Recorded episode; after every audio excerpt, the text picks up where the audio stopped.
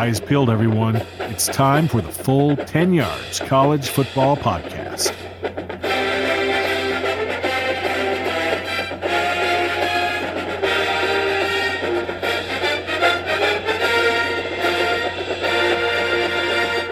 What's up, guys? Uh, it's Cade Johnson here from the South Dakota State Jackrabbits. I just wanted you guys to know that the UK base full10yards.com has their 2021 NFL Draft Guide coming out April 1st. So go go check it out. Go go buy it. Over 200 players, including myself, are being scouted on there. Um, get your pre-orders in now. Check it out. Hello and welcome to Draft Week, everyone. Welcome to the 10 Yards College Football Podcast. We are here, gentlemen. We're here. It's the week. We're mere days before the draft. Really, really excited. And what we're going to do is we're going to rip each other to shreds. We've all put out a mock draft out there. Uh, Kieran's isn't quite out in the internet space yet, but uh, yeah, we'll, we'll surely rip him to pieces for, on your on your behalf, as I'm sure you'll get when it goes out there. But guys, we've made it. How do we feel? Tired. Very unison. Sums it up. yeah, thank God. This is the last time I'm going to look at any mock drafts. That's my that's my um, statement there. This is the last night, and then we can just get to Thursday. I was saying this to someone else yesterday, you know, um, that I've done personally, I've done like, I think about seven pods. I'm sure you guys are pretty much similar sort of thing over the past couple of weeks, put out so many articles and I'm just, I'm just done with it. I just want to, I just want to be on Thursday evening where we can kind of sit back and relax and enjoy it all together. So yeah, I think that sums it up pretty much uh, combined tired from you guys there. But excited at the same time. Of course. Yeah. say that. Yeah. yeah, absolutely. It's um, it's an exciting time. Obviously, our teams are going to all get better, which is which is fantastic. That's what we're hoping, at least. Um, but yeah, like I say, we're going to go into each of us mock drafts. And we're going to ask us some questions. and we're going to kind of give some explanations of why we've picked what we've picked. So, who wants to go first? Andy, should we go for you because we you kind of put yours out quite a while ago now.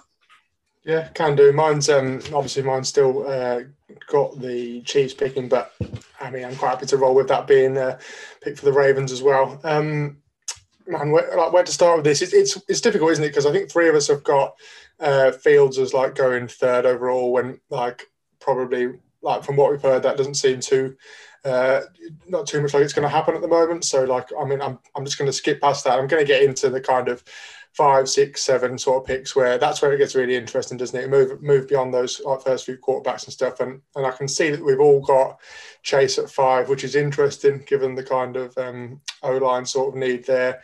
Um, but then I'm an I'm an outlier in the fact that I've got Devonta Smith at six, and the other all the rest of you got Kyle Pitts, I think. So I think that I mean I'll just dive into that for a second. I still think that the Dolphins are going to value chemistry like really really highly in in, in this uh, in this draft process. I think like Raj has talked to me about it before about like you know valuing the people they've worked with at the Senior Bowl, valuing the guys that they know are going to come in and are going to make a difference, are going to connect with Tua. Sure, I mean Kyle Pitts should come in and do all of those things but it seems to be more of a certainty with Devonta Smith at the moment. I think they're going to stick with what they know best. They're going to roll down that route. Um, it's interesting because when I look at you guys and where you've got Smith going, it's all over the place from there on out, isn't it? So some of them falling right down the board um, into the into the middle of the team. So that's like that's really interesting, quite variance there. Um, I'll skip on a few more. Um, go, you know, uh, the, the, interesting pick for me here was actually like staying in the AFC East was like the Patriots because I didn't really know what to do at 15 with them. Um, I haven't done any trades by the way. I just thought I'd, I'd, just get it out as it as it stands at the moment because I find it really difficult to kind of predict where everyone's going to jump around. So I was stuck and I was taking Caleb Farley there, and, and I just I, I wanted to pick um, Mac Jones obviously I uh, uh, I didn't do it for you, Kieran. I'm sorry, mate, but uh, I just I just I just couldn't really bring myself to do it because I don't think Bill really is going to value that kind of like average quarterback play. I think he's got that in Cam as it is. I think he's going to look to next year if it doesn't go right this year and give himself something better uh, to go forward with because it's a kind of you're getting like the scraps. I think even with like Jones at 15 there. I mean, uh, obviously the, the 49ers might differ completely and, and I'll definitely bow to their knowledge, but uh, Caleb Farley here just kind of fits that need. Get rid of uh, Stephon Gilmore uh, and move on in the process. Um, should have gone for Jaycee Horn, Jaycee Horn, and J.C. Jackson. What a tandem! J- yeah, exactly. But Jaycee Horn's going at ten here with me to the to the Cowboys, so far too early for, for you guys. Um, And then I'll, I'll pick up one more just before we move on. I mean, jumping back, jumping down to 30 and with the Bills staying in the AFC East, funny enough. Uh, I've gone for Ronnie Perkins. I think I'm the only one of you guys that's got him going in the first round. And um, I just think there's such a need for the Bills there. It feels like they're going to get a better cornerback um, in round two if they want because it, you know everyone seems to be in agreement. They need an edge rusher, they need a corner. So I think Perkins is a kind of one of those guys that we've seen rise up the board um, in the last few months. Got some really really good tape, got some fairly average tape as well, but they'll really like that ceiling. They don't really need anything like massive to, to keep going and get, to get back to where they were last year on the on the verge of the Super Bowl. I think Perkins is a good uh, uh, developmental piece, and he's going to really kind of step up and and give them something just to tip them over the edge and maybe get past the Chiefs in, in next year's AFC Championships. If it isn't the Dolphins, sorry, Virgil, I'll apologise to, to all my Dolphins fans out there, but I think we're still a year or two away from that. It's an interesting mock. I mean, like you say, you've got the sort of time that's passed. So you know, it might have changed your mind on a couple of things. I think we all kind of regret putting him out this early uh, because of the Justin Fields thing. Um, and you know, we we think that it's going to be Trey Lance now because we can't really still want Mac Jones going at three. Uh, you kind of preempted my question, to be honest with you, was about Ronnie Perkins, my original question that I had, because I thought, you know, it's about as high as I've seen in mocks, to be honest with you. And the way you've explained it, it does make a lot of sense because the Bills don't need a great deal. Just, I was going to ask you about, you know, about that, but I'll kind of ask Kieran a question on behalf, of sort of thing. Would you be Would you be happy with Caleb Farley as a as a pick? Because I don't see a lot of corners going to the Patriots. Mm, given that we're look next year is going to be tough because we have to choose essentially if we want to re-sign Stephon Gilmore and JC Jackson. Uh, uh, personally, I'd lean towards re-signing JC Jackson. I know his progression this year um, was probably just due to the fact that he was getting more balls thrown his way because obviously Stephon Gilmore was Defensive Player of the Year the previous year. Um, but you know, looking at look, I love Stephon Gilmore. He's one of my favorite players all time. But looking at the age thing, I think if we're going to draft a corner, that's a good guy who we can then, you know, maybe not have him out there all year this year. Just let him develop a little bit and then replace Stephon Gilmore with him. And I think he, he's a good kind of fit um, to replace Stephon Gilmore if they play very similar games, similar height, you know, wingspan and stuff so yeah, like, it's going to be sad to see either one go, but I think Caleb Farley's probably. I mean, he's cornerback two or three on my list. I'm still kind of like undecided who I'm going to put behind Elijah Molden. I'm joking. Um, uh, no, because I still think Patrick Surtain is is is probably like undoubtedly the best quarter, cornerback in this class. Um, I'd be happy with it though. Like, it, you know, no one's going to be pissed off with a, a top three corner in this year's draft. And given how Bill will develop a guy like JC Jackson, who's undrafted, into an absolute, you know, defensive player of the year candidate and one of the biggest Pro Bowl snubs we've seen since Julian Edelman took over from Wes Welker. and if he can do that with an undrafted guy, look at what he's going to be able to do with a first round, a guy who's being looked at widely as a first round talent. All right. Pretty resounding yes, then, I'd say. Got a question on Andy's mock. I think um, you're one of the few people to give Denver a corner at nine. Considering at free agency, they uh, I think they signed two corners. They signed Kyle Fuller, and I, I, can't remember who the other corner was. What, what's what's your reasoning behind giving them another corner? Yeah, I don't think they had any corner on the roster before they, they brought in Fuller, and you're a very good point. And I can't remember who the other guy is. I, I remember looking at the other guys kind of like on a uh, like several million pound one year deal. So it feels to me again like best player available there. And I know that we probably all disagree on the best player available at that point, but I think I've been I've been mocking Denver at corner uh, consistently for a while. They get picked on a lot. Um, uh, you know, out wide. I've obviously got Justin Simmons in the middle, who's like an absolute beast uh, safety. But you know, I remember watching the Dolphins last year, and it was kind of, and even you know, even our like poor receiving corps in that game has still created a bit of separation. I think they just need a young face to come in. There's only so much, um, you know, you know, Fuller's only got so much left in the tank, um, and they just need a guy for the future. So, I mean, look, they need a quarterback, don't they? That's the that's the kind of consensus, unless you're a Drew Lock fan, uh, Kieran. But um, it, it, feels like they could go in any direction. So it's kind of like throw a dart at the board there. I think Surtain's the best player available. Um, and I think they've been absolute immediate upgrade. You've also got to consider who they're competing with every year, uh, Chiefs and, and, and, kind of Keenan Allen and stuff they need to cover for the Chargers. So Surtain's going to be absolutely well well able to kind of match up with some of the best guys out there in a year or two. Is it Ronald Darby was their other one, wasn't it? Yeah, that's it. Who's nothing special these days, is he? Mm, so. No. Mm. Yeah. Go ahead, Ed on this on your mock andy i mean i want to get into get into this because i don't want to like dominate all of my questions about first round running backs because everyone knows how i feel about them but i want to kind of kick in on the steelers i want to kind of know why the najee harris pick for you makes sense to them i know there's a lot of like smoke out there suggesting that they're going to do it regardless but i just kind of question the causality of this is where they're losing what three starters on their offensive line uh, Matt Feiler's gone to the Chargers, I think. Pouncey's retired. They've lost guys. Where when Teven Jenkins is on the board, do you would you consider that maybe if there is the right offensive lineman there, they go with that? Because otherwise, you're just sticking Najee Harris before in front of five guys, and he's not able to do anything anyway. Yeah, I think that again the point is that there's a depth here, isn't it? It's, it's like it's gonna it's gonna be quite consistent for me. In fact, that who you can get in round two, even round three, to be honest, it's going to be able to plug in and play here. I mean, I think that when uh, when Darrisaw goes off the board, um, I mean, I'm not I'm not sold that there's a whole lot of like first round like tackle quality there. Then, so I think uh, if if you kind of weigh them up against each other, I think Harris is better than the kind of uh, O line prospects are there. I think they can dip into that in the second round um, go back to revisit that. There's still a few free agents kind of sat on the market there if they need to kind of, you know, put some ample blocking in place for, for Big Ben this year. I think I think for me as well, I think it, it, just seems to me it's like a one more chance for the Steelers to run with Big Ben, doesn't it? That's that's the only thing. And I think the more weapons he's got, the better. We saw time and again last year we'd have to kind of just drop back and, and start throwing. And there was no way he was handing every snap off to, to Benny Snell or, or even James Conner. So it was just painful to watch because you just knew exactly what was coming. Um, so you give them Harris. And even then, when Big Ben goes next year, it's the perfect complement for that rookie quarterback coming in. I mean, that's that's why all the Dolphins fans are so excited about that because it's going to give you, if the Dolphins do take him, three down back, take some pressure off the quarterback, let him develop a bit further. And that's exactly what they're going to get in a, in a year or two when Big Ben's gone, if the Steelers do get him. And, and you know, it, so it works both ways for me. There was a bit of logic there in, in that. So, yeah, I reckon that's the that's the that's the starting point for me there.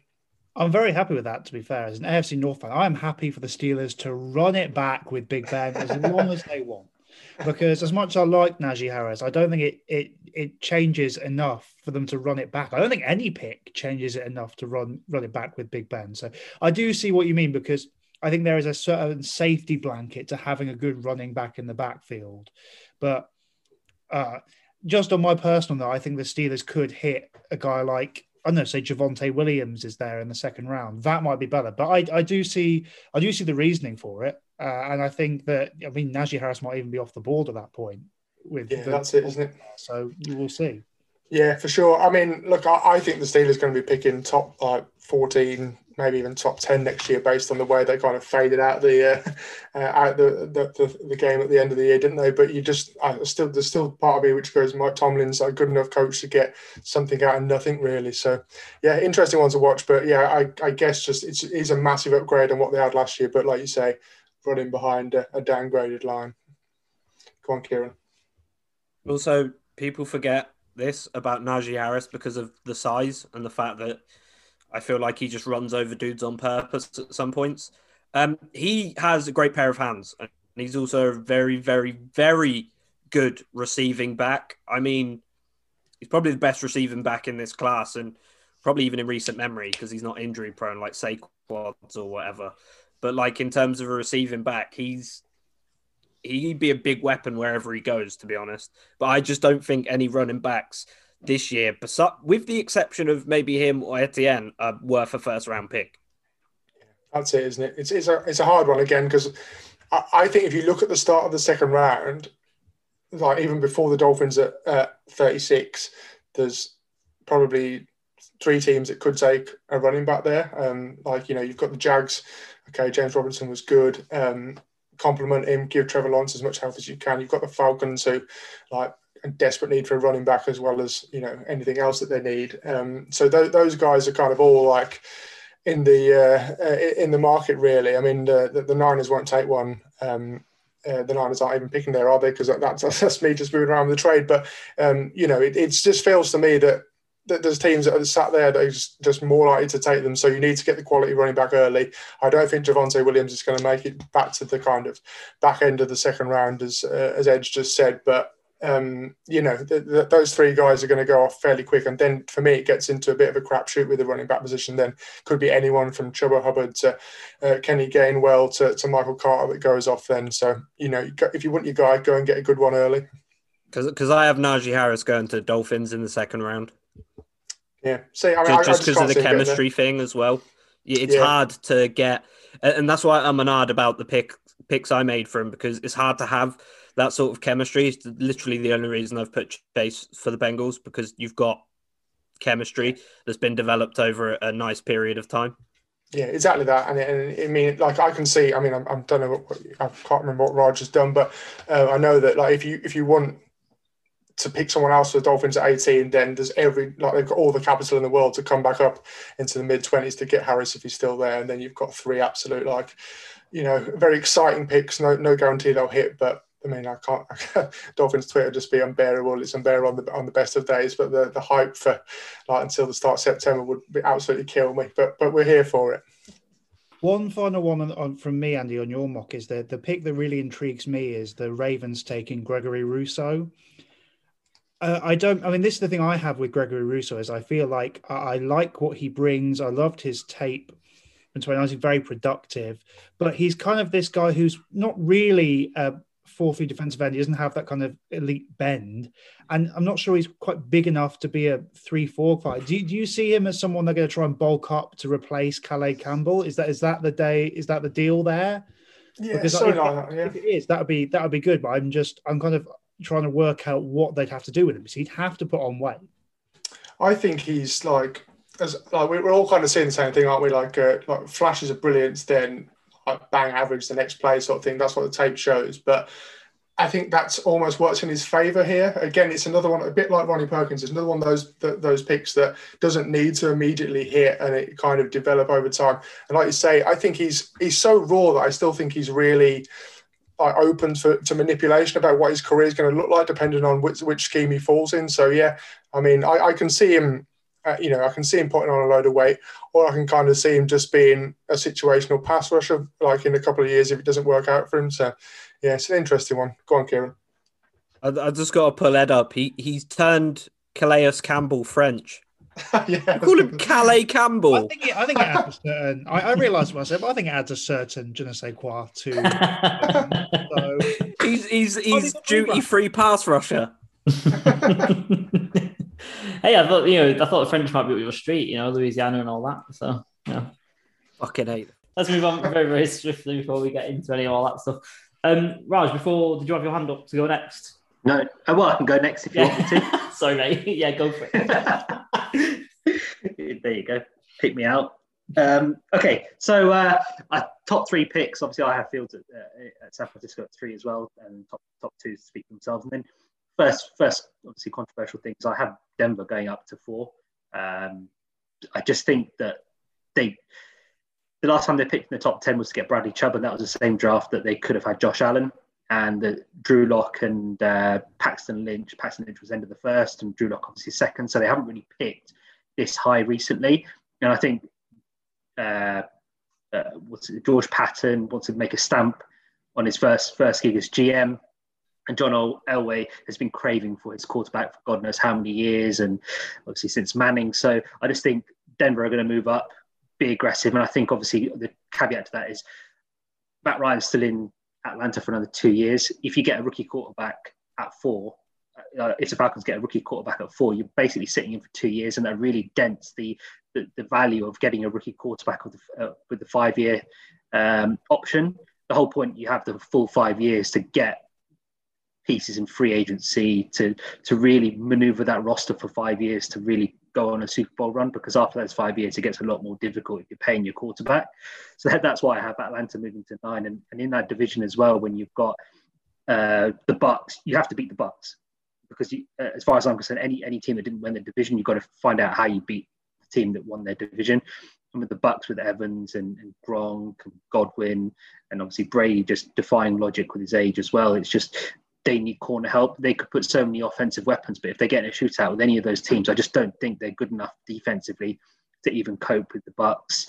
Um, Saints obviously are the unknown with Jameis, and I think Carolina obviously if Darnold gets better, they they have DJ Moore and Robbie Anderson, so they need corners to really help help them down in Atlanta.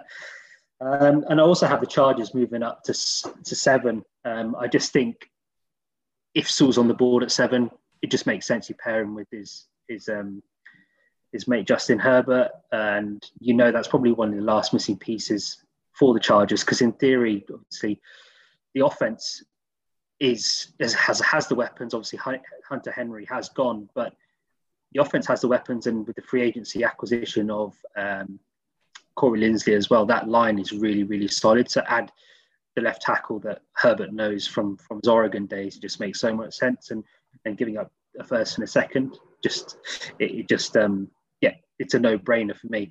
Uh, also, Dallas, I've got I've gone offensive line rather than corner. I think corner seems to be the the the, the pick that people usually go for for Dallas, but I just think if Jerry Jones has shelled out 40 million a season for his quarterback who's just coming off a broken leg, I think it's imperative that you've got to keep him up. And Dallas four or five years ago with that humdinger on offensive line, I think Jerry Jones wants to get back to that. And also he wants to get back to Ezekiel Elliott running the ball and getting big yardage because last year just it just wasn't his year. And the offensive line with Zack Martin and Tyron Smith um, injured, if you've paid your running back stupidly a stupidly crazy contract, you need to get value out of him. And hence, if you upgrade the offensive line with with Rashawn Slater, he could start at guard, and then once the other two, so Smith, once obviously they, they're older now, so once they get older, you can move them out to tackle. It just just makes logical sense. You've got to protect your biggest investment, which is uh, which is uh, Dak Prescott, and with Chase Young in that division, he, he, he is Washington are the team to beat in that division. So you've got to stack stack that offensive line. Um, also have the Cardinals going up to uh, eight from sixteen. Uh, I just think they're going to be aggressive in in uh, replacing Pat P. Uh, obviously, the, the, two consensus cornerbacks, one A and one B, are Surtain and and Jaycee Horn. So Cardinals, I think they're, they're pretty loaded offensively as far as I'm concerned, but defensively, get your cornerback to replace Pat, Patrick Peterson. Um, and then I've got the Browns moving up from 26 to 18. And the reason being, I think they're just one missing piece away from a Super Bowl roster. And I think uh, Jeremiah Owusu-Koramoah is a perfect fit for the linebacking group, considering how much pass rush they've got now with Myles Garrett and um, Jadeveon Clowney. It's ideal for someone like Jock, as obviously is, is his reference to. It just, it's just ideal for him to absolutely be a thumper in the run game and the pass game, be that hybrid safety linebacker that they really need. Obviously, they've got uh, John Johnson from the Rams in free agency as well. So, and they've got players coming back in terms of Grant Delpit. Um, and yeah, that, that defense will be scary with JOK in the linebacking corps. And then the controversial pick probably of the whole round is um, Spencer Brown. Uh, I'm really high on Spencer Brown and uh, him to the Ravens uh, to replace Orlando Brown. So obviously shirt sales wouldn't be an issue because he just gives Orlando Brown shirt to Spencer Brown and that saves a lot of money. So there's some rationale behind that take. Um, but also as well, I just think his RAS score, I know we, we talked about pro days and all, and all that a couple of weeks ago, but that just to be the number one scoring offensive lineman since 1987, that is going to push him way up draft boards. Um, obviously, he's a, he's a small school guy, but 6'8, 320, length, he's good with his hands. I can see him really being pumped up to the, to, to the back end of the first because I don't think he'll be there when um, in the middle of the second because I just think those measurables are so enticing for a team that really need offensive tackle help. And so, yeah, those, that's a summary of my picks. Obviously, with the Dolphins, I've gone um, Pitts and Najee Harris at 26 the reason why Miami trade back to 26 is because there's a big void in in the latter latter end of the draft that the Dolphins have in terms of picks. So um, just an accumulation of picks there, so they, they, can keep the consistency of drafting pretty much every round. So um, and they still pick up that guy because Steelers get Ojulari at 24 because Uh, Bud Dupree obviously left at free agency, so there's a space there with Alex Highsmith, the, the, the replacement for Bud Dupree. But he had a, he had a good rookie season, but competition uh, with Ojulari there opposite TJ Watt, I just think that makes sense to, to keep Pittsburgh's defense one of the one of the best defenses in the league. I'm gonna yeah, I'm gonna start where you where you left off there, Raj. I, I really was interested in this Ojulari pick to, to 24. Obviously, it's a player that we know that I really like, it's my edge one. I just was I was a bit surprised because it, it, I don't think I've ever seen it before. I don't think I've seen it before. What what made it Ojulari over the more traditional sort of picks, such as a running back or an offensive lineman or something like that? What made it? What made him sort of be the pick for you? I just think that Bud Dupree going and in, in that division as well, you need to get to the quarterback. So obviously you need to get to Lamar Jackson, um, and obviously you need to get to Joe Burrow. With obviously if, if the Bengals pick Chase, then there's still a porous offensive line if they don't nail their their second round pick. Um, so and uh, who's the other one in that division? Oh yeah, Cleveland. Obviously need to get to Baker Mayfield, and, and obviously the, the Browns' offensive line is is, is stacked. So um, you just need to generate that pass rush because Baker under pressure is not as good as Baker without pressure. Mm-hmm. So again, you need to be you need to beat who's top that division, um, and obviously I think Cleveland will be the top dog next season in that division. So you've got to get to the quarterback. If you if you let Baker if you let Baker roll, then he can destroy you with time in the pocket. Yeah, I like it. I like it. Like you say, you've got to beat who's in who's in your division, aren't you? And obviously the team to beat is Cleveland at the moment. So yeah, I like that a lot. My big one on this is obviously the Chargers trading up for Penei Sewell. I want to put you in the in the mindset of the the Detroit Lions here. Would you really pass on Penei Sewell if he was there? I know they're in a rebuild mode, but this guy is, you know, a top tackle talent. You're looking at him seven, and you're thinking, well, if he could be that cornerstone of our franchise moving forward, why would you move down? I see the I see the appeal, but do you see the the scenario where you know Motor City Dan Campbell's being there, like you know what, this guy's a better than me, generational guy, cornerstone of the franchise.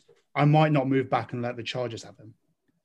I just think Denver, uh, sorry, Detroit in full rebuild mode. So I think they just need to get as many picks as they can and just get volume rather than um, probably BPA. So hence uh, uh, going back, and they're so devoid of receiver talent. Uh, who's their best receiver? Is it Quintez Cephus? Or I, their their receiver talent is absolutely horrendous. So I just think get as many picks as you can if you're if you're if you're the Lions. And there is like like we've said, there is offensive tackle depth in the second round. They could easily get uh, an Alex Leatherwood may fall there, um, Liam Eichenberg, um, Brady Christensen. There is talent in the second round as well, and obviously they might do some more wheeling and dealing to get as many picks next year because can you see them going two years with Jared Goff? Mm, I don't know. They obviously have a first round next year as well. So, yeah, it's just about for them. They're in a two, three year rebuild. Um, if, if you're going to pay Jared Goff, you need to give him some weapons because otherwise he's just going to be like a, a, a dummy in the in, uh, in, the pocket there. He's just he's just going to be he sees ghosts when there's decent pass rush. If he's got um, if he's got no weapons to throw to, then good luck Detroit. You've got no chance. You're probably picking first next year. That's so, fine. Anthony Lynn just wants to run the ball. So just let Anthony Lynn run it straight down the middle 50 times a game and just leave Jared, Jared Goff there just doing nothing. I got PTSD from you saying that, Ed. what, I would, what I would say is that if if I was the the Lions here, and I am passing up on Penei Sewell. And I, I think you're kind of in a situation here where, yes, they have first round picks in the future, and we're probably going to see a quarterback be one of them. I'm not sure you can give up on a guy like Penei Sewell, who is, I think, the best tackle in the class. I think he's the best non quarterback in the class. That's just my opinion. Um, so I don't know how you can give it up. But if you were to, and I see the reasoning why they would, if you were to, I think a first round pick might have to be involved personally, because I think you could leverage that from the Chargers. Because in their mind, they desperately need a left tackle, really. They're really hunting one. Even though there's depth in this class, I think you could potentially argue that oh, you need to give us this to come up all the way here because we're giving up a guy that we think is a cornerstone of the franchise. Potentially, yeah, it could have been. It could have been a, 20, uh, a next year's first. I don't disagree with that, but I just think, um, I think one of the things that NFL teams are really going to consider this year is, did they play in 2020, and if I've got the Lions picking Devonta Smith, and if Jared Goff needs a weapon, if, if you if you believe Jared Goff, Jared Goff is that guy, even though we all consensus probably think he isn't, but if you think about the GM at, at Detroit, is the former is former LA Rams uh, assistant GM, so he's got faith in Jared Goff. So he will probably think, right, I need to. If I brought him here, I need to give him some weapons. And if you've got the Heisman Trophy winner, then at least at least uh, give him that opportunity. It brings a certain something to Detroit that they've not had for quite a while, doesn't it? As well, like in, in terms of having a Heisman Trophy winner, because they're not exactly the most glamorous of, of, franchises, are they? They're not exactly, you know, box office, you know, very much, and they probably won't be Ransom, as we've been saying. You know, we're going to probably run it, like I'd said, a, a bunch um, when he's calling the plays there. But, um, you know, I, I certainly won't be unhappy with it. Let's put it that way. But well, teams will know you just stack the box, prevent the run, and then you mm. got you got to rely on Jared Goff's arm. And if he's got no one to throw to, who's yeah. their best? Well, TJ Hockenson probably their best receiver, and they got no other they got no wide receivers. Then they're doomed. They're absolutely doomed. So that it'll be easy for a defense to, to play against uh, a team like Detroit next year. Hmm. What I would say though is, are they going to be okay with being doomed? If they're doomed and they're getting the number one overall pick, is that not the goal? That yeah, but, but the quarterbacks next year aren't as good as the ones this year. No offense to Detroit either. They've been shit for the last 50 years. I don't think anyone's expecting them to. Like, I'm not even like being horrible. Yeah. In terms of like bad franchises, they've been bad for 50 years. Ever since they got cursed, quote unquote. I, I think at this point, everyone in the entire city and the entire state of Michigan is just fine with all their sports teams being mediocre. Seems like the, the franchise never really does anything that says that they're going somewhere. They hired Matt Patricia as a head coach, for fuck's sake. Exactly. You, you uh, um, Detroit are in that mode where you could draft any player at that at that franchise and it wouldn't make it wouldn't make a difference at all. You've got a whole completely rescheme that whole defense because they've got a Patriot style defense, with Patriot style players that have been brought in brought in for that specific scheme. They're changing the whole scheme next year. They've got players who just don't fit that scheme. They, they are on a massive rebuild, two, three, four years. And as we've seen, they've had talent in the past with Calvin Johnson and Golden Tate as, as Matthew Stafford. Matthew Stafford, and they still can't do it. So yeah, they're, they're one of those franchises that are just, I think, mediocre. Sorry, Detroit fans, but you have to be brutal and honest. So. I think apologising to Detroit fans after what Kieran just said. I think the horses horses left the stable after we bolted yeah, the gate I'm, there. no offense, am I wrong? No, but no, it was it was hilarious. To be fair, I, I really like that one. And, and if you grew up in Detroit or in Michigan, you're hard nosed enough to be able to deal with the truth, and that's the truth. and I just I just want to bring one thing in because it's really it's one of the issues that I just think if I was GM, I would draft offensive tackle for the Bengals. You've got to protect your biggest asset. I know Ja'Marr Chase, you've got the relationship between him and, and, and obviously Joe Burrow, but you could, for me, you just have to look at what happened to RG3. He had a he he had an ACL. It was not the same since when he came back, mm. and he was running for his life when he was at Washington. You do not want the same to happen to Joe Burrow. So, if, for me, if, if I'm in that Bengals front office, I would pick offensive tackle. Um, but the thing is, again, it's like it's a, it's a situation where I think they've got the worst head coach in the league, uh, and um, yeah, I, th- I, think whoever, whoever, whoever they pick, I think Zach Taylor just he's going to make a mess of it. So that, that's my honest opinion. It's a All bit right. harsh. I, I, mean, I will. I'm not a personally a huge Zach Taylor fan. What I will say about him is that I think he's actually a pretty intelligent play caller. And the reasoning behind the Ja'Marr Chase thing is because we run the most 11 personnel in the league. And uh, well, we have no tight ends, so we can't really do anything else. Um, but I, I, guess the, the reasoning is obviously we've got Riley Reiff in there. Ja'Marr Chase would be that guy outside.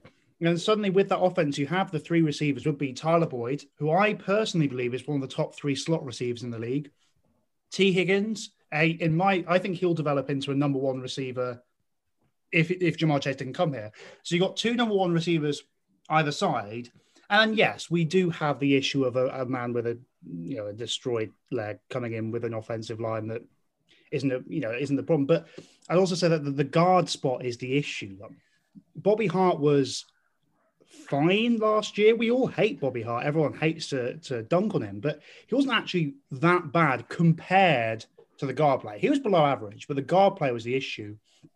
So I think there might be better value potentially finding a, a guard there. So that's why I am personally on the Ja'Marr Chase thing. But I think, like you said, there's good reasoning for it. And I think the Bengals are in a nice situation where if I'm on draft night and they pick Sewell, I'm not, you know what, great player, happy with that. I don't think they can really go wrong. I prefer Chase, but I think either way, there is a scenario for us to win that. All right, let's move on then. Some really good picks and some really good conversation from Raj's draft. Kieran, let's come to you next. Um, talk us yeah. through a few of your favourite picks out of your draft that you've put. I'll throw mine up on screen so you guys can sort of see.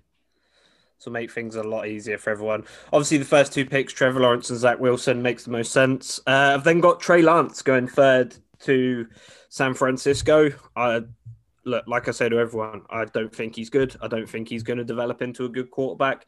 But if you want to put him with a guy with sound mechanics, good like okay decision making, and one of the best releases in the league, that's Jimmy G's the guy to put him with. You can say what you want. He's got very good mechanics. His release is quick. Everything he does uh, mechanically is good, but the decision making and stuff is a bit sus.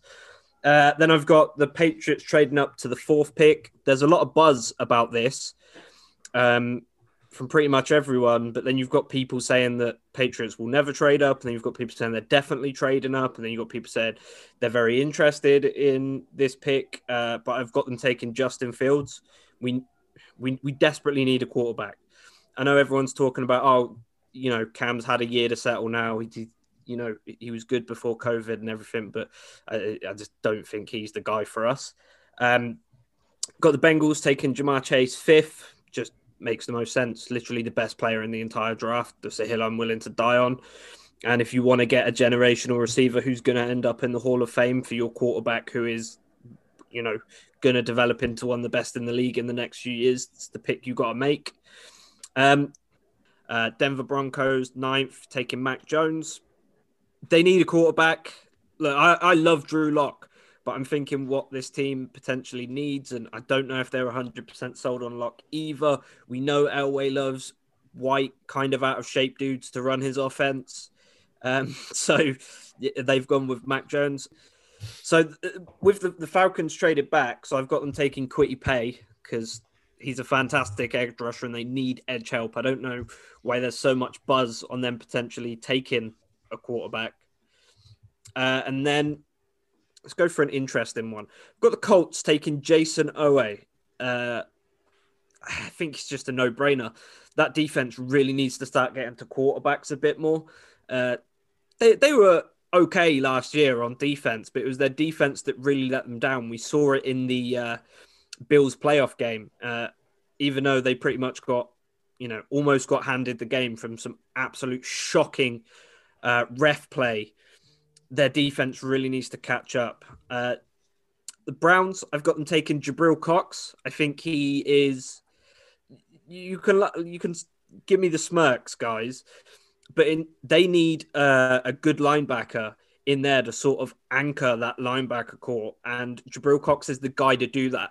The amount of experience he has, um, and the amount of like things he sees on the field, I think it's just just a no brainer almost. Then uh, the 30th pick that Raj is going to love. I've actually got the Buffalo Bills taking Osa Odighizuwa. Going through what they need, they need a big guy on that defensive line who's going to enable guys like Ed Oliver to use their explosiveness and to get to quarterbacks. This could have been the guy missing for them from winning that Kansas City game. Just a big, disruptive, violent human being who's absolutely, absolutely going to scare the shit out of offensive linemen. Uh, Ravens, Elijah Moore, I think just at this point, best wide receiver available. And you got a running back throwing the ball, you need all the help you can get. And we'll finish off with probably a little bit of an interesting pick for some people, given how well they shut Patrick Mahomes down. But actually, I've got the Tampa Bay Buccaneers taking Azeez Ojulari. Sorry, Ojulari. I just, I just think they need a guy who can get off that edge. Um, obviously they could do that last year, but to add another guy who can be in there and be more disruptive and take load management off a couple of the guys that they've got already, I just think that makes the most sense. Go, on, Raj. First of all, I hate your Odighizuwa pick because he's in the AFC East. So he's gonna he's going to cause trouble to your team as well as my team. So thanks a lot, mate. But no, I, I love it. You know how much we both like him. So all good.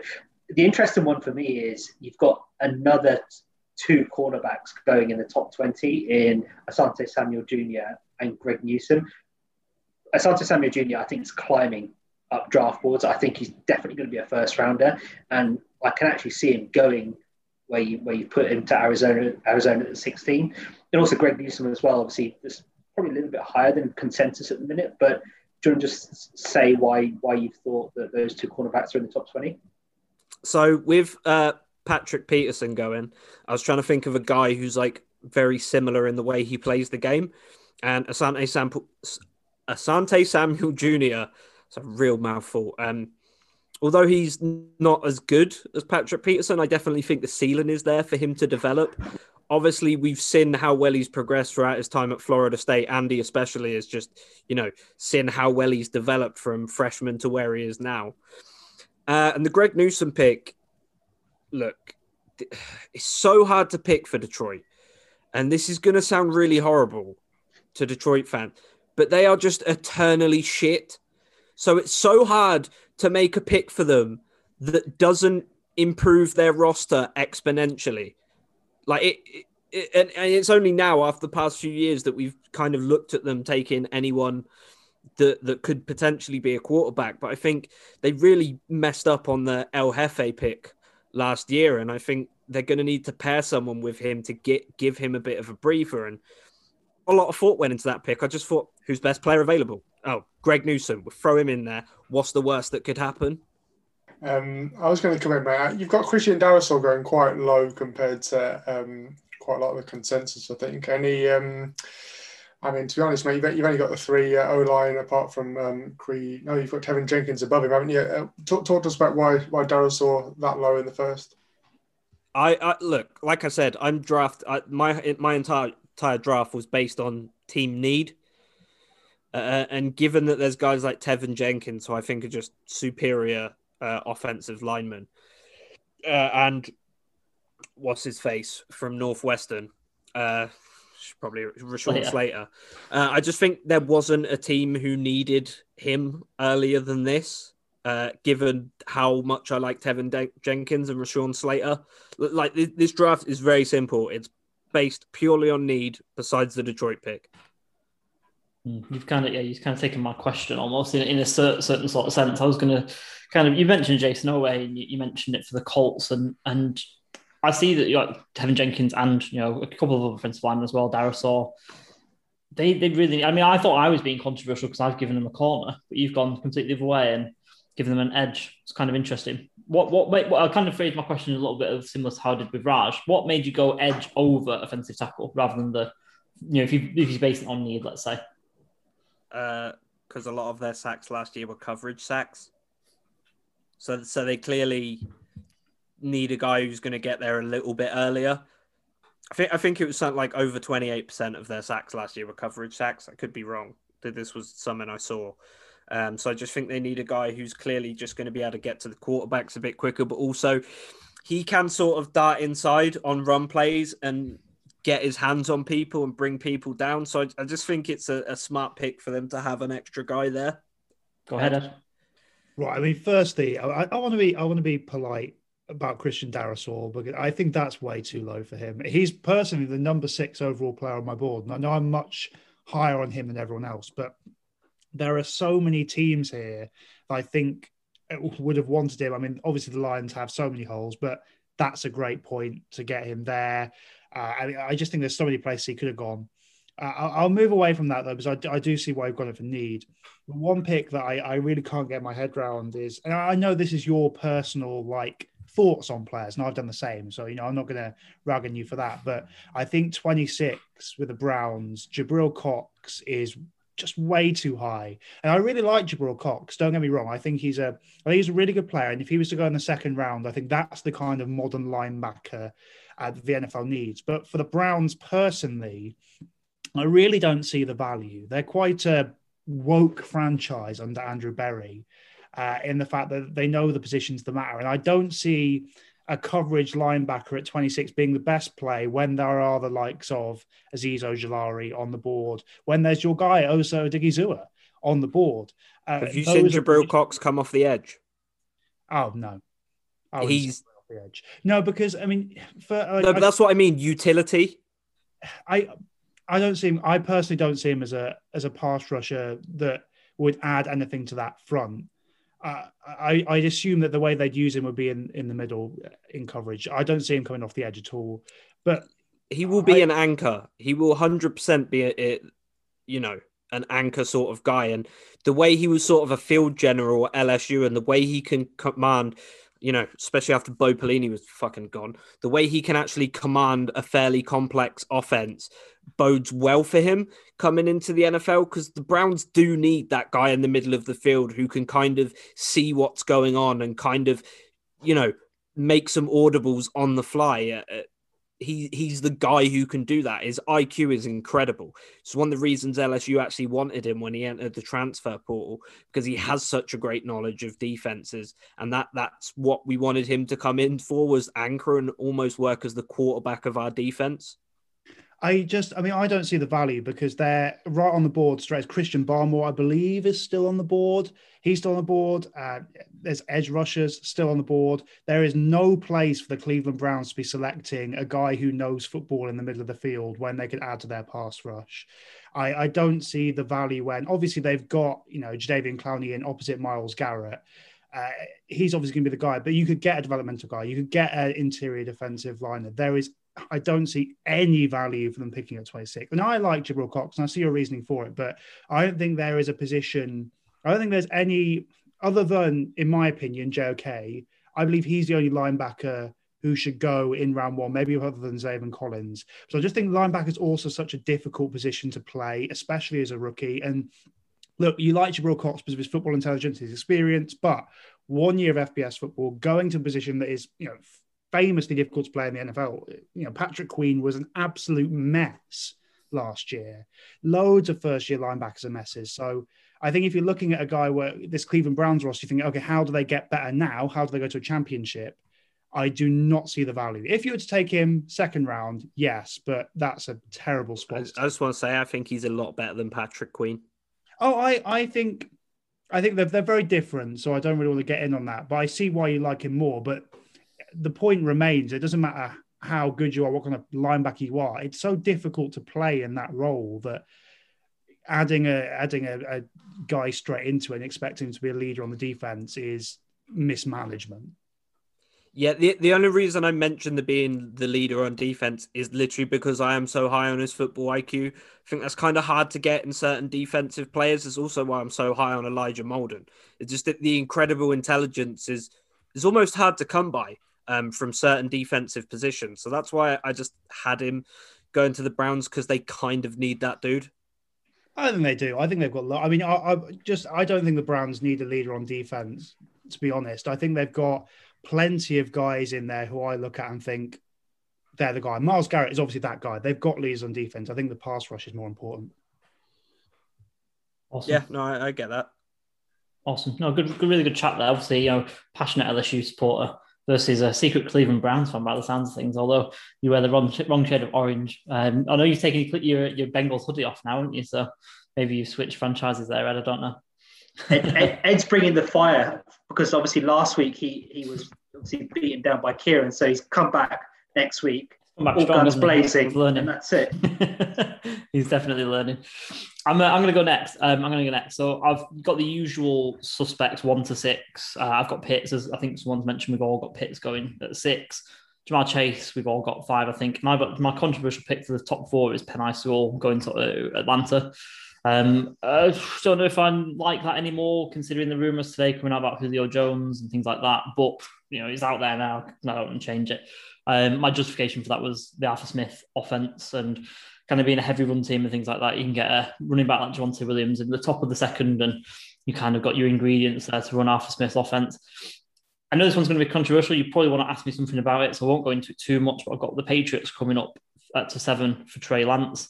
I know that one person's going to be really unhappy about that, so I'll probably just move on from that and let him speak about it later. Um, we're all over the place with Denver, aren't we? We're really all over the place as a group with Denver. And I've gone for Micah Parsons. Just think that makes a great fit. Vic Fangio, I think he's Vic Fangio linebacker. I don't think the draft media or anyone else is kind of dropping him at all for everything that's going on off the field.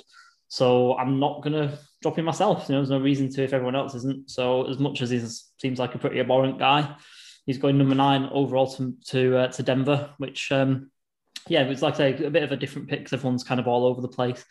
With him, I think Andy, were you referencing me when you're talking about Devonta Smith dropping down? I've got him to 15 to the Lions after uh, the the Patriots got traded up, and uh, pretty similar to Raj actually in that sense. Um, you know, for him going to Detroit in the teens. Uh, moving on forward through one pick I actually really like, even though I shouldn't, is for the Raiders, is uh, Jeremiah Owusu-Koramoah going to the Raiders at 17. I think that's a really Jon Gruden pick. You know, we talk about how those guys like everyone who does everything fast.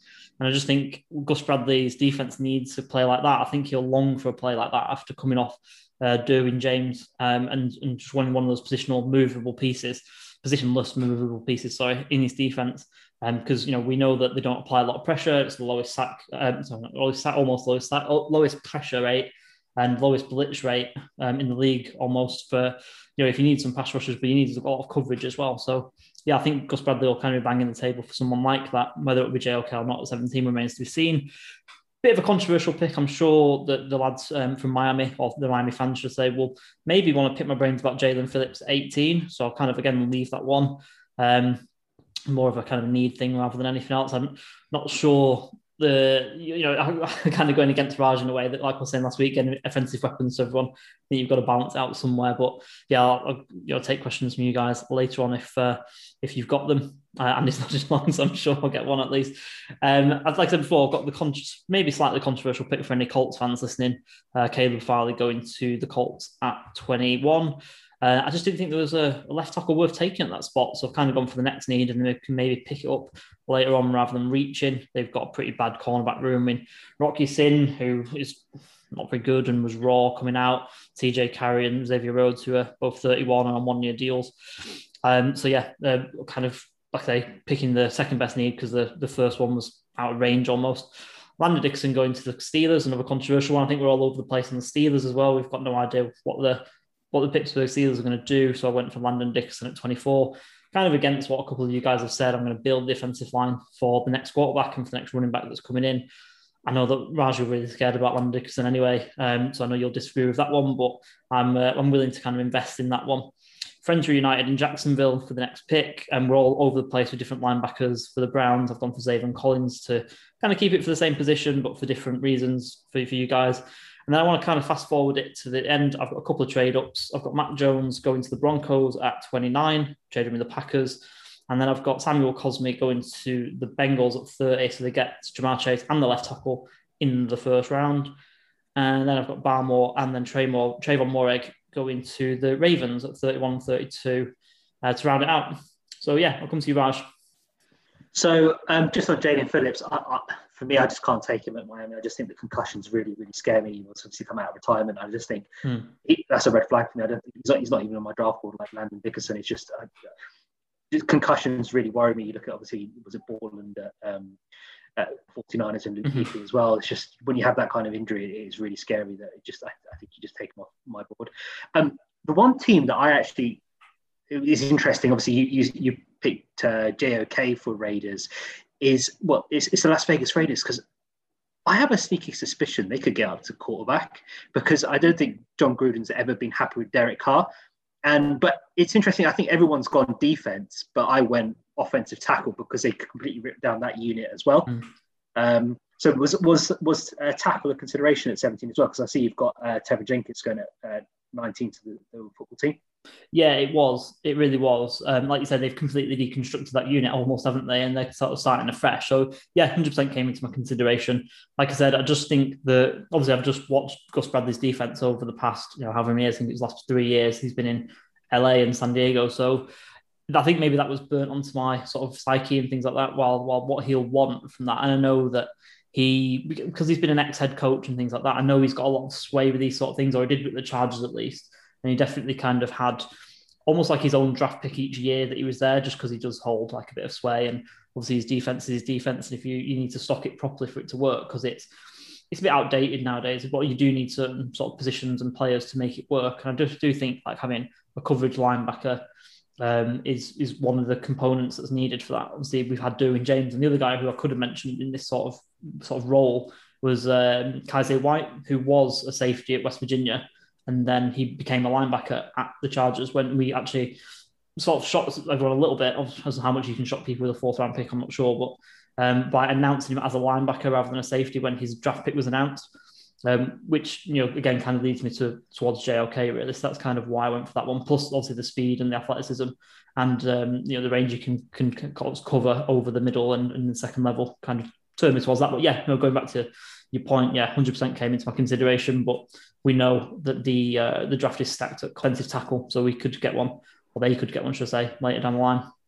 Yeah, yeah I was going to go, man. Um, you've got like I think you're Etienne. Um, I think you're going above Harris. I can't see Harris on there. Yes, I think I like uh, yeah, I think that's like that was a consensus until like November, wasn't it? Really, I mean, everyone was kind of like Etienne's the guy. Do you think he's kind of got like blown away in um, in Harris mania?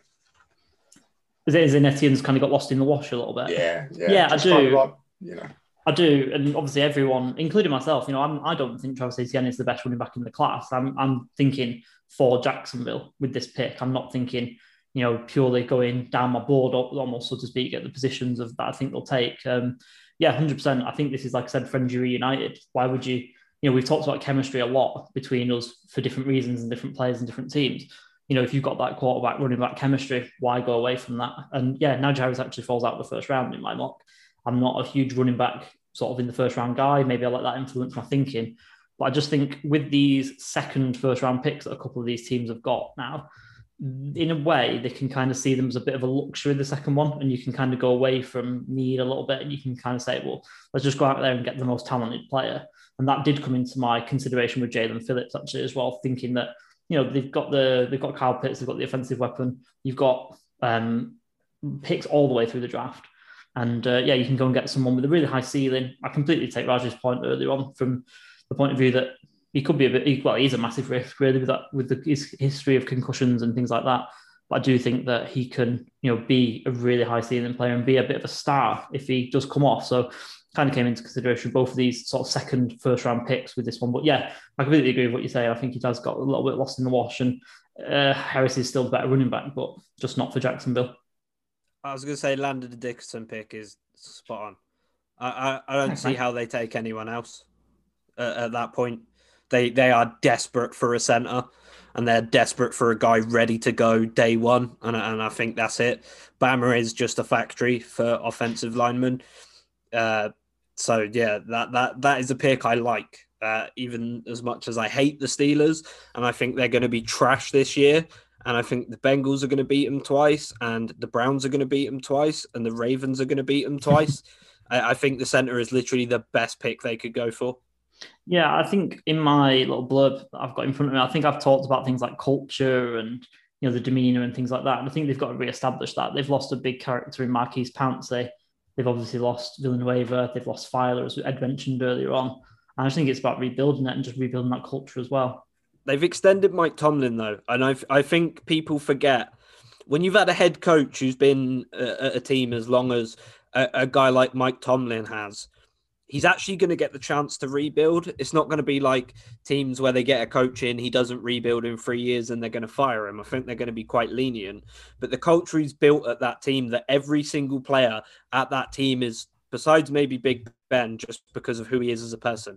I think every single player at that team is 100% bought in to that team. Now, I've had problems with people on that team before not being maybe as invested in the culture as the rest of the guys, but that is so rare because the only time we've ever seen it is like with what's his face? Big Ben throws teammates under the bus on his radio show. And then I can't remember if it was maybe Villanueva, who, when they agreed to stay in the locker rooms, just went out there and stood out there by himself anyway for the national anthem. But the fact that you see a team normally on every single front is very united and very bought in, that's very, very important. Yeah, I'd agree. I'd agree there. All right, then let's move on to our final one. Then, Ed, you take us through your favourite picks from your mock draft, and uh, yeah, we'll get some final questions for you. Right. To, to preface this, this this mock draft isn't a predictive one. I don't think this is what's going to happen on the day. This is what I would do in every situation. Therefore, it doesn't follow the consensus board. It just follows mine. So obviously, Trevor Lawrence Wilson one, two, and then Trey Lance three is the play for the 49ers there. I, I love Trey Lance. I think Kyle Shanahan can afford to take the most talented quarterback in terms of physical traits and running ability there. That makes a lot of sense for me. Uh, the big one for me is the Las Vegas Raiders coming up to four and selecting Justin Fields. I don't and I think there are a lot of teams that should be in play for a quarterback here. The Broncos should be looking to trade up. The Patriots should be looking to trade up. But the reason that they didn't trade up here and the Raiders did is that I don't think the Broncos and Patriots should be looking to trade up for, because I think people are people think they can wait until the Lions to trade up.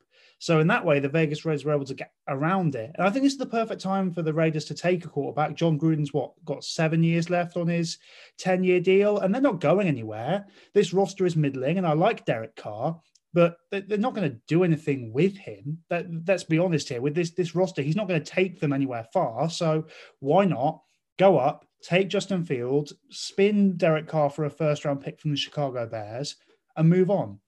So for me, that makes perfect sense. And I think the Raiders need to need to just swing the bat a bit here because their their first round picks the last couple of years haven't worked, and it's the perfect moment to say, "Off you go, Derek. Let's try and build a roster around a cheap quarterback who can be, you know, one of the top ten quarterbacks in the league." That's his.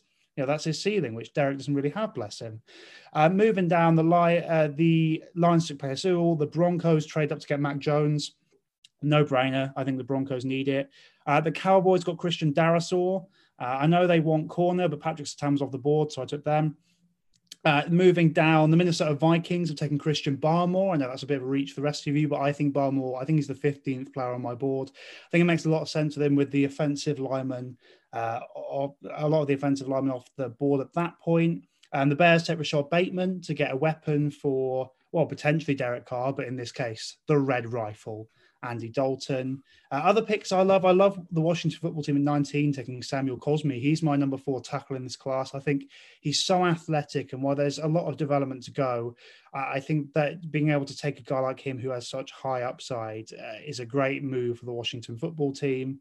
Uh, other picks I like, I like the Steelers taking Santa Samuel Jr. and not taking a running back.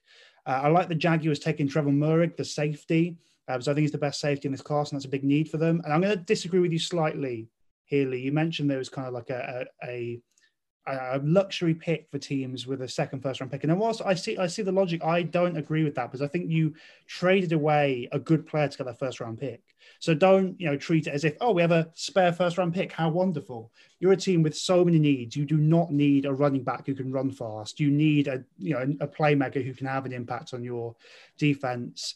Uh, and then finally uh, we got uh, we got the Baltimore Ravens taking Elijah Vera-Tucker and Liam Eichenberg at 27-31 with their two first round picks. So I think the offensive line is descending, and I think they just need to invest and sort that out.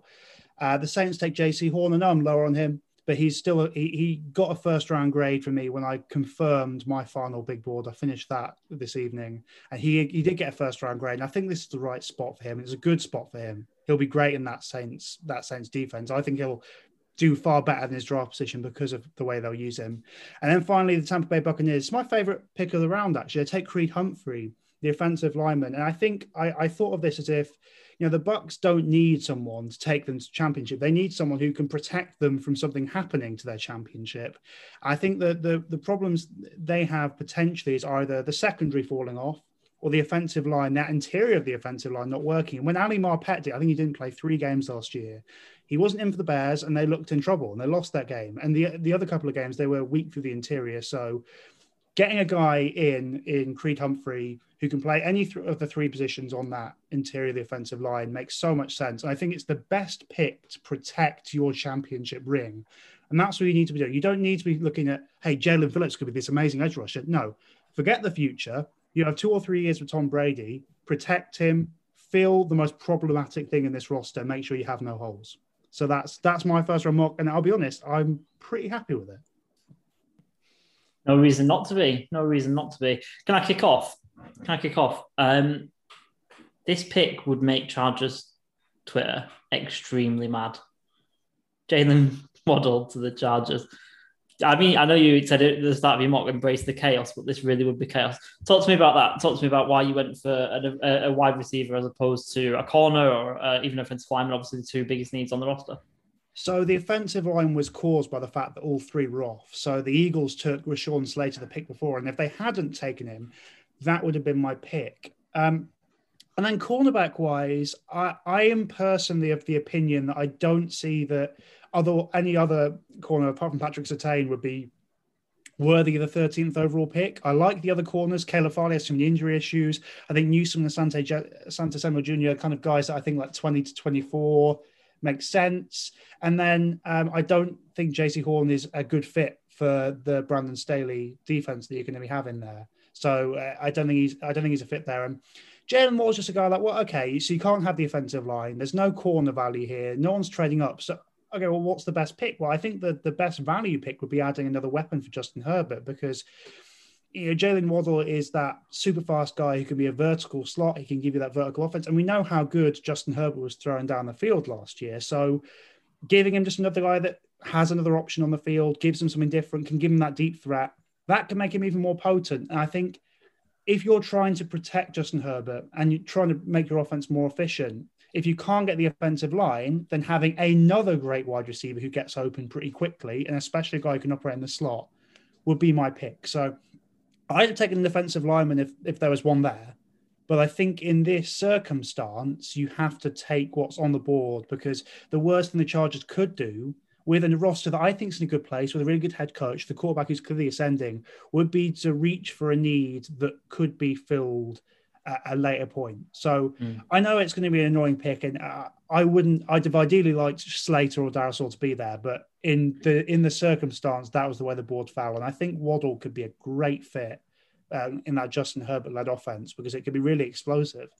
Yeah, I mean, it does. It feels really strange to say that you'd be be angry at Jalen Waddle, but I know what Chargers is like. I know how set on a left tackle they are. But no, I mean, the way you've explained it, way is, is great. So yeah, and I'll take that one.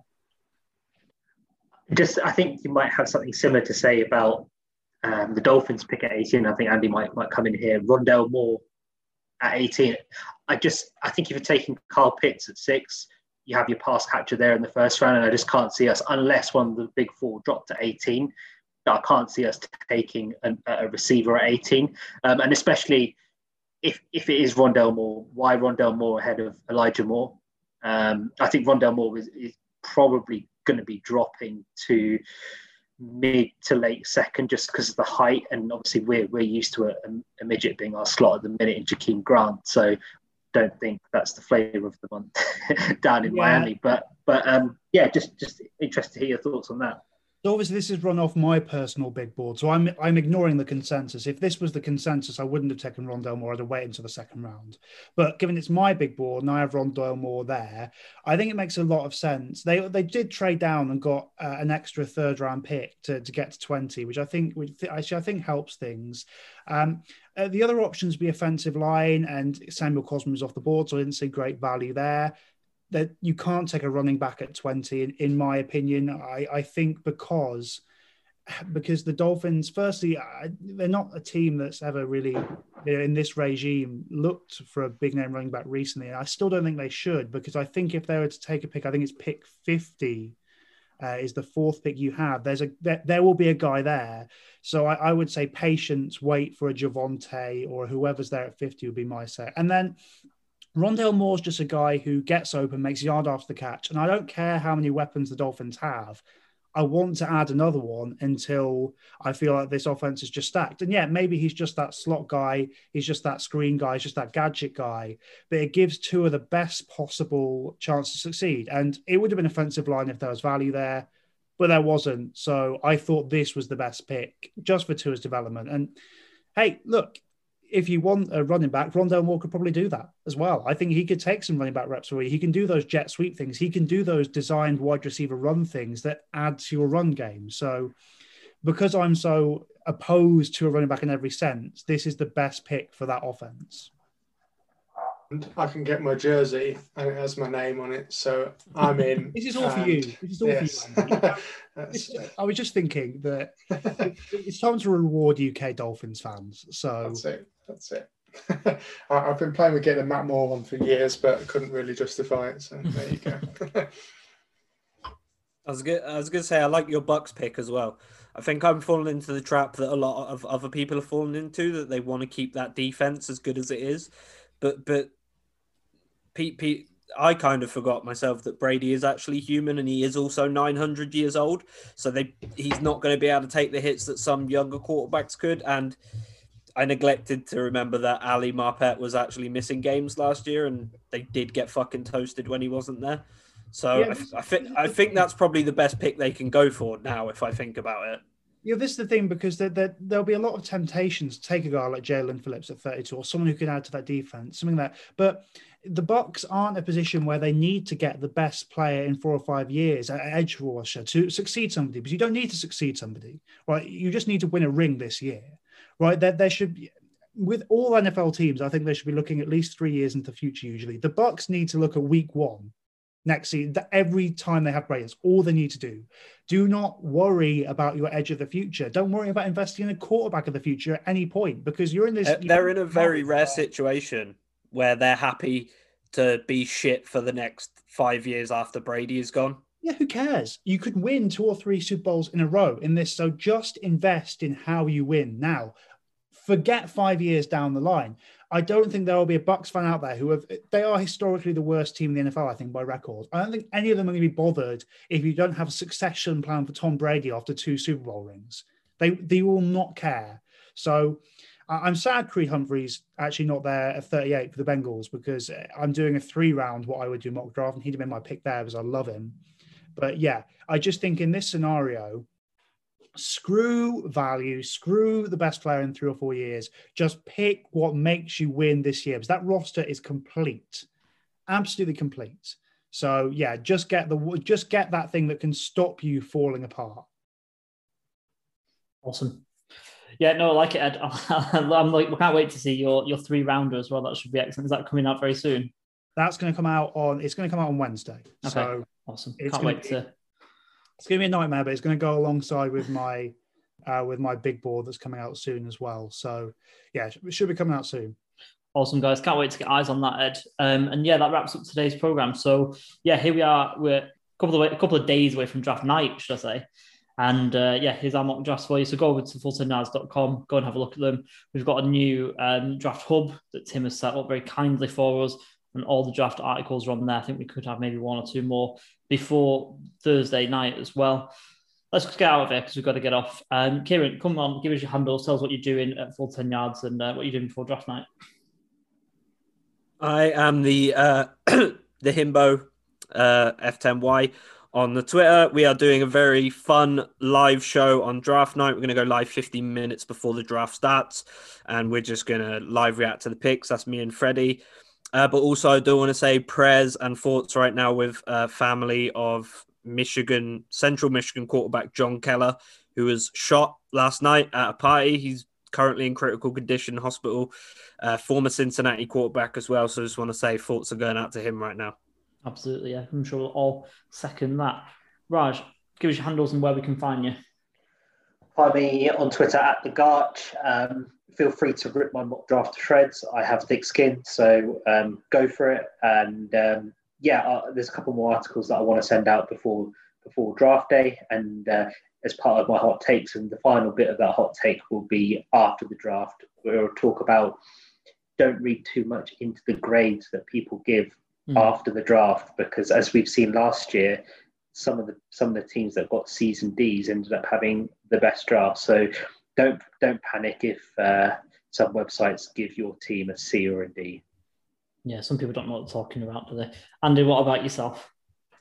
Yeah, AJ Moore 21 or Dolphin UK underscore pod. Um, yeah, just ready now, ready for it all, and looking forward to uh, seeing, you know, which jersey I'm going to buy next, and, and inevitably jinx. I always buy the first round jersey, and then normally crap. So uh, there you go. None of them have made it to that wall behind you anyway. That's it. Well, yeah, there you go. We've got we've got what last year's one, betting Alabama colours until until we see something something flash. All right, yeah, can't wait. And Ed, finally, what about yourself? So it's at Paradise on Twitter. My big board's going to come out with. I think 140 players is the aim to have out this. So I have 140 players evaluated all out. So you can find my rankings there, and then my three round mock draft will also be out before draft night. So if you want to go check that out, see what I think your team should do, and that'll be all of my picks there, you know, go ahead. And Dolphins fans, my DMs are open because I'm pretty much guaranteed that they won't be taking the running back until the third round or later. So um, feel free to direct your hate towards me there. We're all inviting the hate so much this evening. It's great. I guess it's what you kind of expect when it comes to mock drafts. Uh, just finally for me then for at Wakefield 90 on Twitter, uh, not really planning to do a great deal. I might just be able to squeeze out another draft profile on Jamar Johnson, the Indiana safety, hoping to get that done, but I can't promise anything. You know how busy it's been with all these guys and everything that they're doing. Nonetheless, there'll be plenty of content coming out at Full 10 Yards CFB.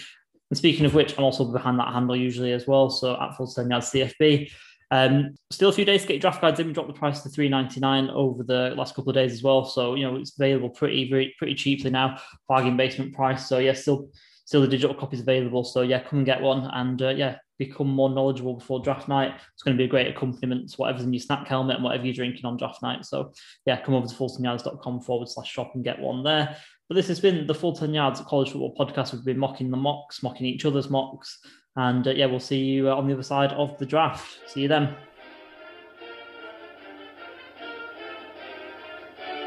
Thanks for listening to the podcast. For all your football needs, check out our website, full10yards.com, or follow us on Twitter at full10yardscfb. And remember, keep those eyes peeled.